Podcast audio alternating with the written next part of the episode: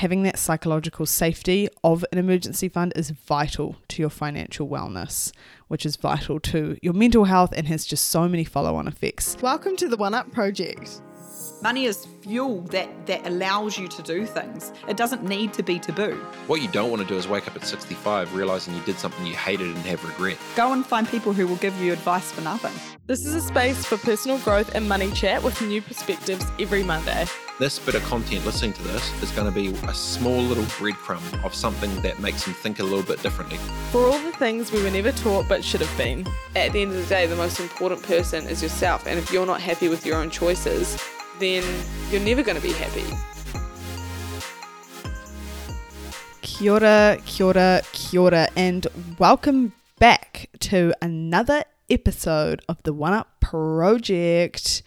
I have had a coffee, if you haven't been able to tell from that, whatever that was just then. Today we are talking emergency funds. Emergency funds have to be one of the most vital and core parts of a sound financial house. If you listened to my episode with Glen James the other week about sorting your money out, or just solid financial foundations, an emergency fund is has to be at least number one, number or number two on that list for sure. So let's talk about what an emergency fund actually is. It is essentially an account that you have with a certain amount of money in it that can be used for anything urgent, like an emergency, of course. So it's cash that you have sitting there that you don't use for anything else except emergencies. And we're going to talk about the different parts of that and where you should keep it and how much you should have and all of that. So, I want to start us off by telling a little story about when I had to use my emergency fund at the start of the year. I moved out of home in about February. I hardly did any preparation for moving out of home. I was really ill prepared. I just sort of made that decision and decided to go with it. Uh, but conveniently, a week after moving in, I spilt an entire glass of water on my laptop keyboard, like literally just straight onto the top of the keyboard. In that same week, my podcast mics also stopped working, which was really inconvenient because I had to make a decision about whether I was going to replace it with the same ones or buy new equipment. And it kind of only made sense to upgrade, which meant I was spending a lot more than I thought I was going to.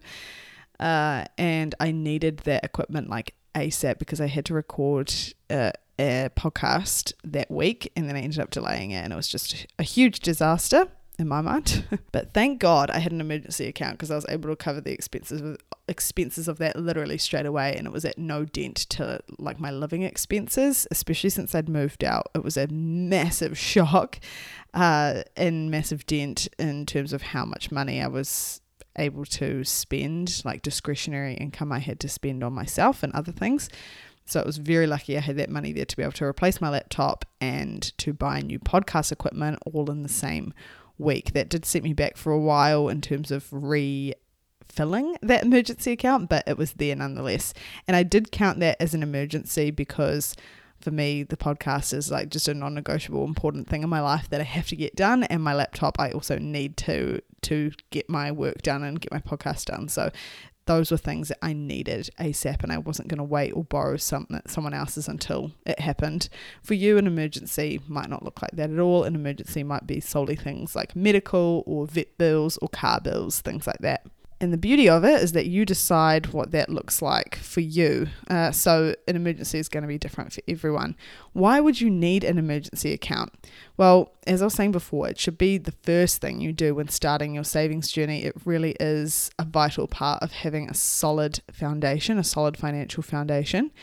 You need it, in my opinion, before anything, before investing, before saving to travel, before putting money towards literally literally anything else you want to have the security of an emergency fund in case something goes wrong throughout the time that you're saving for something else so another common question that kind of leads off that is do you pay off debt or do you get an emergency fund first? You may not be able to prioritize both at the same time. It would be good to do that, but you know, also, if you can't, which one should we be prioritizing? And I used to say that it's better to just pay off the debt first and then get an emergency fund, but I take that back. I've changed my opinion, and now I think that it's so much more important to set up your emergency fund first before you go into paying any debt. And I think it would help for me to explain what I mean when I say debt. So I'm not talking about home loans or student loans, I'm talking about consumer debt. So this is credit card debt uh, overdraft, or buy now, pay later, so Afterpay, lay by, etc. Ultimately, you can do whatever you want with your life, but my recommendation is to start with the emergency fund first. And the reason for this is because if something happens between now and you paying off the debt completely, it'll cause you to go back into debt again, which will just be so incredibly demotivating and frustrating. And there's there's nothing worse. This actually happened to me just last payday. I got paid and I instantly had to put like $300 of it towards fines that I hadn't paid off yet because I was procrastinating. And it was honestly so bad. I ended up doubling the fines because of my laziness. If I was already in debt, can you imagine the dent and the setback that would have caused for me, despite the fact that I have to work on my laziness and paying my fines when I get them so they don't double, having the security of an emergency fund there is so good because I know that if I was really struggling to pay for things that week, I could have used my emergency fund to just cover that. Fines aren't necessarily an emergency, but if you are running week to week, sometimes you need to create that space for yourself. And when I say space, I mean that room, that flexibility to have your own kind of cash flow where you can go into your own personal debt of cash and then come back out of that on the next pay. So it's like having an overdraft for yourself, but for emergencies, right? So people get overdraft and then they'll take out of the overdraft and they'll pay it back and they might go back into overdraft and that's how you're kind of living. Well, think of having an emergency account as your own personal overdraft. So if you need to, you can dip into that and then you top it back up again. But at least then it's your own cash and you're not going into debt to fund your lifestyle or your emergencies. You're just taking out of money that is already yours. So set up the emergency fund before paying debt and before saving for anything else. I'm doing this at the moment because I'm moving to Bali in a couple of weeks, which is very exciting. So before I even got started with that travel fund, I made sure that I had an emergency fund set up. You know, of course, if things get a bit rough, I can dip into this while traveling. But the point is that I have it there if something goes wrong, but only my, in air quotes, savings, my travel savings, solely dedicated to travel. So it's a very mental thing because it's like, okay, well, maybe I only have four grand to travel, for example, but I have five grand in my emergency account, which I'm not going to touch. But if I needed to, it's there. So it's just that sense of security as well. If you feel like you can't afford it or you can't prioritize it, it's probably something you need even more it might mean that you have to increase your income through side hustles or negotiating your income higher for a little bit in order to pull together uh, that money for the emergency account. I, I do think it's probably the most important account to have, and I would check out two of my recent episodes, I did one on side hustles and one on negotiating pay if you're interested in trying to increase your income. They were both in consecutive weeks, probably like two weeks before this episode. So definitely go and have a look at those if increasing your income is going to have to be a part of creating this emergency fund. But as I was saying, having that psychological safety of an emergency fund is vital to your financial wellness, which is vital to your mental health and has just so many follow-on effects having that security within within your money and that control, that sense of control in my opinion is so important to feel confident uh, with your financial situation. So, if you can, emergency fund before debt, and then how much should be in your emergency fund? There are two general rules that I've heard the most since talking to financial advisors and experts in this space for the last almost three years now.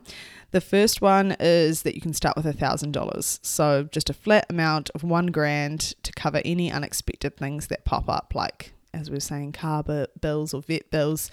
And you can always increase this, but if you're looking for a minimum amount just to get started, $1,000 is the recommended amount. The next amount that you could consider having and, and that I like to have because I'm a little bit more conservative when it comes to that security around money. This is three to six months of your expenses. So, not three to six months of your income, but three to six months of your expenses. So, for me, for example, if we're looking at my pay and my financial planner, I'll see that each fortnight I'm spending around $900. So, that's $450 a week on average. There are 12 weeks in a three month period. So $450 times 12 weeks equals $5,400. And I need to have that at a minimum to cover three months of expenses. So if I lost my job because of COVID or an upcoming recession, if I needed that money for something, I know that I have enough to cover three months of expenses. So the more the merrier, of course. But at the end of the day, anything in your emergency fund is better than nothing. So if you have $1,000, stunning. And if that's what you can manage right now, amazing. If you can manage three to six months of expenses, then you're going to feel a lot of control of your financial situation and will probably be more likely to do things like invest or uh, grow your money because you have that security of cash sitting in your bank account. And speaking of cash, where do you put this money is a really, really, really important question. So, your emergency fund money is not something that you want to invest or have in a term deposit unless you can get it out quickly. So the idea is to be able to access the cash within 24 hours, but ideally, in my opinion, instantly. I personally will only keep my emergency fund in an account that I can access instantly because I really need that security of knowing that I can get it then and there if I need it. Some people don't mind having it in an account like a term deposit where there's a bit more time in order to pull it out. But I suppose this leads on to another part of the conversation that is are you someone who can't be trusted with your money? If it's sitting there in an account, will you just spend it? That's another risk of having your emergency account sitting with the rest of your finances. I think if this is the case, try and keep it with someone who you trust obviously, and is ideally with the same bank so that they can just transfer it through to you if you need it obviously you'd also want someone who's quite reliable because depending on the person, you might not even get access to them within 24 hours. So, yeah, pick your person correctly if you're going to do this way. Otherwise, keeping it on hand is key. The other one is keeping uh, having an account that you can access straight away with a separate bank that you don't really use so that you're only logging into that when you actually need the money for an emergency. A lot of personal finance, and to be honest, a lot of life in general, personal development, it comes back to knowing yourself, which only comes through trial and error. And if you're listening to this podcast, you're already procra- proactive, proactive enough to take the first step in changing things for yourself. And so that's amazing.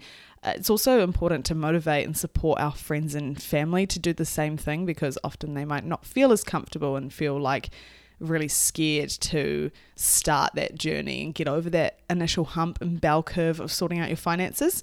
But the most important thing to encourage people to do and to do for yourself is to get to know yourself. And that doesn't even have to start with money, that can start with personal development, that can start with literally anything, traveling anything that puts you outside of the norm to get to know yourself better is going to help you in all areas of your life and the financial side of things being one of them like i'm a huge believer that this whole thing is an ecosystem it's not just one one part of it if you put that money in a term deposit and you're comfortable with potentially not being able to access it for 24 hours or more it will be pretty good because you'll be earning more interest on it. Um, but there's, of course, that risk of the longer withdrawal period. So it's something to consider as well.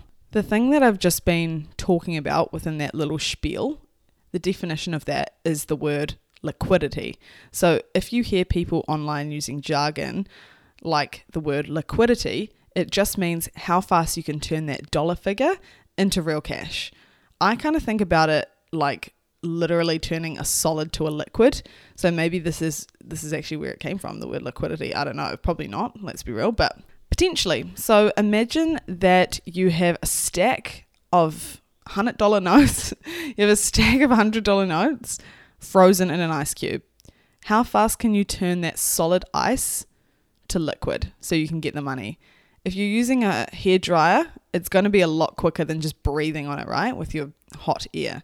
So in the case of this example, the hair dryer is a normal bank account because you're going to be able to pull that money out instantly, and a term deposit is your breath. It's going to take a little bit longer. So, which one do you want in the case of an emergency?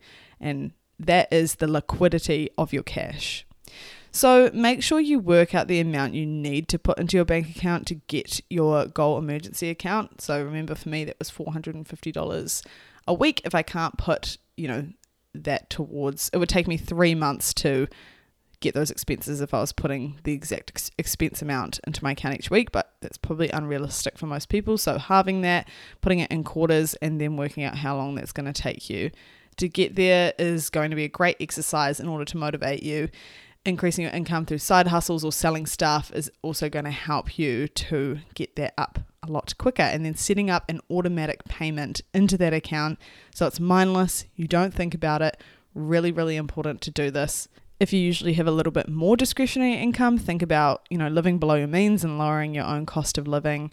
And then of course, if this is harder to manage, that's when you want to look at increasing your income. So, to sum up the things we've spoken about, start with an emergency fund before consumer debt, right? So, you want to get that emergency fund either $1,000 or three to six months of expenses in an account before you start tackling consumer debt. I mean, ideally both at the same time, but it's probably going to be kind of unrealistic then making sure it's liquid, it's easily accessible, and then that's it. You're good to go.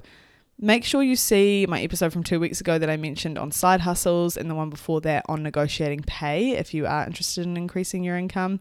And then I have a whole heap of other episodes on just budgeting and saving and making the most of your financial situation. If you scroll back through, if you want any suggestions, just let me know, flick me a message on Instagram. And otherwise, I look forward to chatting to you soon. Thank you so much for listening to another episode. I can't wait to just keep doing these. I always forget how much I miss solo eps until I do them.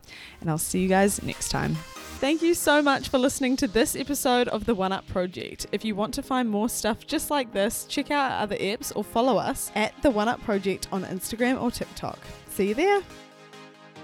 Just a quick disclaimer that the One Up Project is an educational platform that provides information that is general in nature. There may be opinions or an individual's experience within this resource that should not be considered as recommendations or personal advice everyone's financial situation is so different and you must use the information within this resource at your own risk. Please complete your own due diligence before making any decisions based on the information in this resource. I'm not a financial advisor, and if you require expert advice, then please seek advice from a professional.